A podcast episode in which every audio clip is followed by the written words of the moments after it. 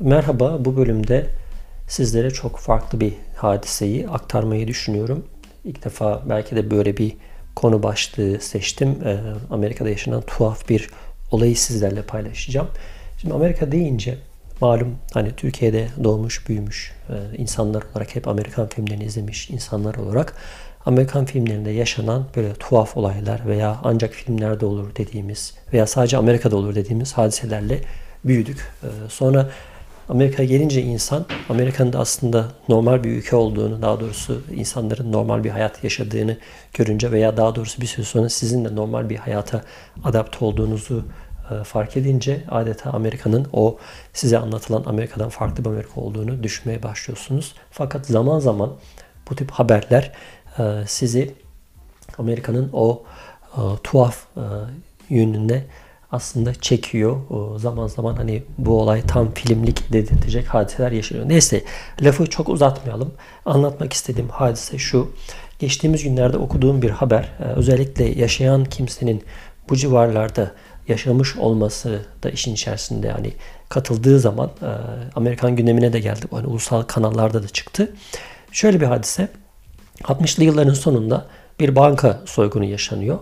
Ee, banka soyguncuların banka soygunculuğundan aranan şahıs sahte bir isimle bir ömür boyu saklanıyor ve en son ölüm döşeğinde gerçek kimliğini açıklıyor. Böyle enteresan tuhaf bir olay. Ee, hadiseyi ilk gördüğümde özellikle hani Boston civarında yaşadığını duyunca ilgimi çekti. Haberi tıklayıp şöyle okumaya başladınız. Adeta böyle bir hani bir roman senaryosu, bir hikaye, bir film senaryosu okumuşum izlenimine kapılıp böyle oldukça uzun olan e, haberi de okumuş oldum. Haberin linkini de hem buraya hem sosyal medya ortamlarında koymayı düşünüyorum zaten.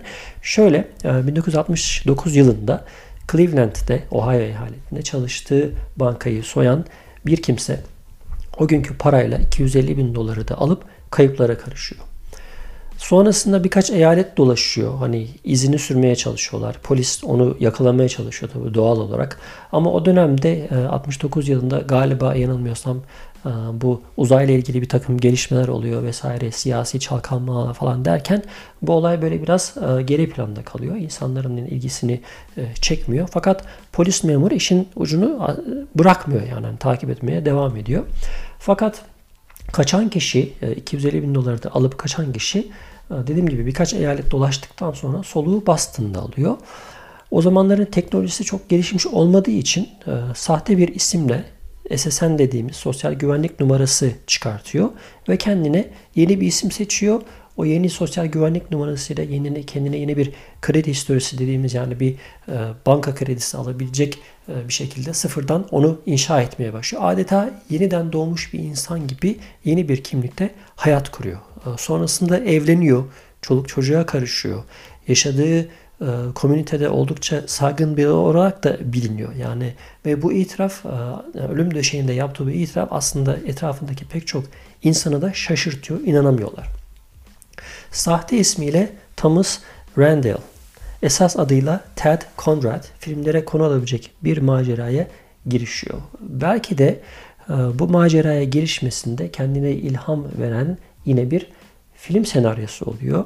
Çünkü bu olay çıktıktan sonra gazeteciler araştırma yapıyor. Hani Cleveland'e gidip e, o zamanki arkadaşlarıyla, çevresiyle konuşuyorlar. Hani bu şahsı tanıyor muydunuz? Onun hakkında neler hatırlıyorsunuz gibi sorular soruyorlar. Arkadaşları onun hep lise zamanından beri böyle hep bir iddialara giriştiğini, hani bir şeyleri yapabileceğini ispatlama e, meraklısı olduğunu ve bu soygunu da sırf bu merakı, sırf bu bir şeyleri yapabilirim. Hani ben bu soygunu yapsam, buradan bu kadar parayı alıp çıksam, kimsenin haberi olmasa, hani başıma bir şey gelmese, kimse bunu fark etmese e, gibisinden bir takım iddiaları olduğunu söylüyorlar ve bu sebeple bunu yapmış olabileceğini aslında hani kötü insan olmadığını sırf bir iddiayı gerçekleştirip kendini ispatlama e, içgüdüsüyle bu harekete, bu olaya giriştiğini söylüyorlar.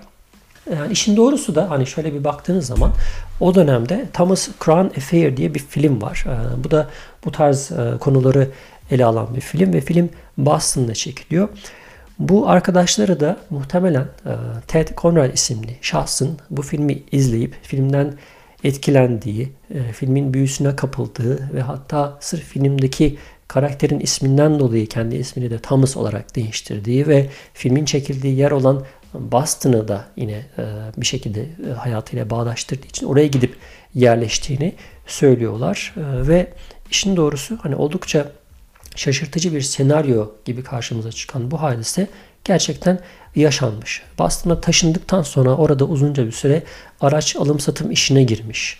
Bugüne kadar kimselerle sırrını paylaşmamış ve işin ilginç tarafı o geride bıraktığı hayatı, belki annesi, babası, akrabaları, sevdiği kimse hepsini bir şekilde silip atmış. Kimseyi bir daha aramamış. E, kimseyle bir daha temasa geçmemiş.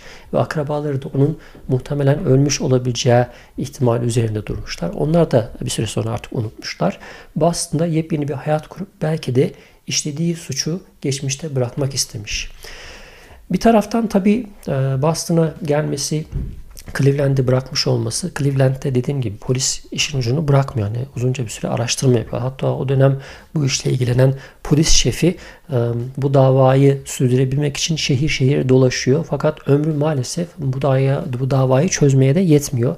Ardından oğluna bırakıyor görevini. Oğlu bıraktığı yerden, babasının bıraktığı yerden davayı alıyor. O da takip etmeye devam ediyor.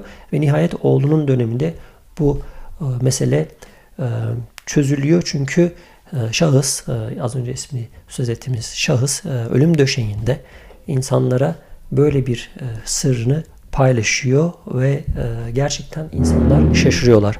Çaldıkları paraya ne oluyor peki? Onunla alakalı gerçekten net bir bilgi yok. Oldukça garip bir durum. Olayla ilgili eşi de yorum yapmaktan kaçınıyormuş.